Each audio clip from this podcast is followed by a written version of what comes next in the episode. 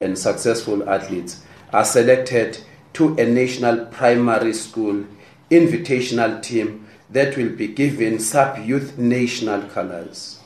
Those who will be selected will go on to compete against the best of their peers from neighboring countries, SADC, if you like, or Southern Region as we call it in athletics, in an event that South Africa will host during the school holiday break in October in 2020 at the venue that will be announced after the Pietermaritzburg uh, Championships.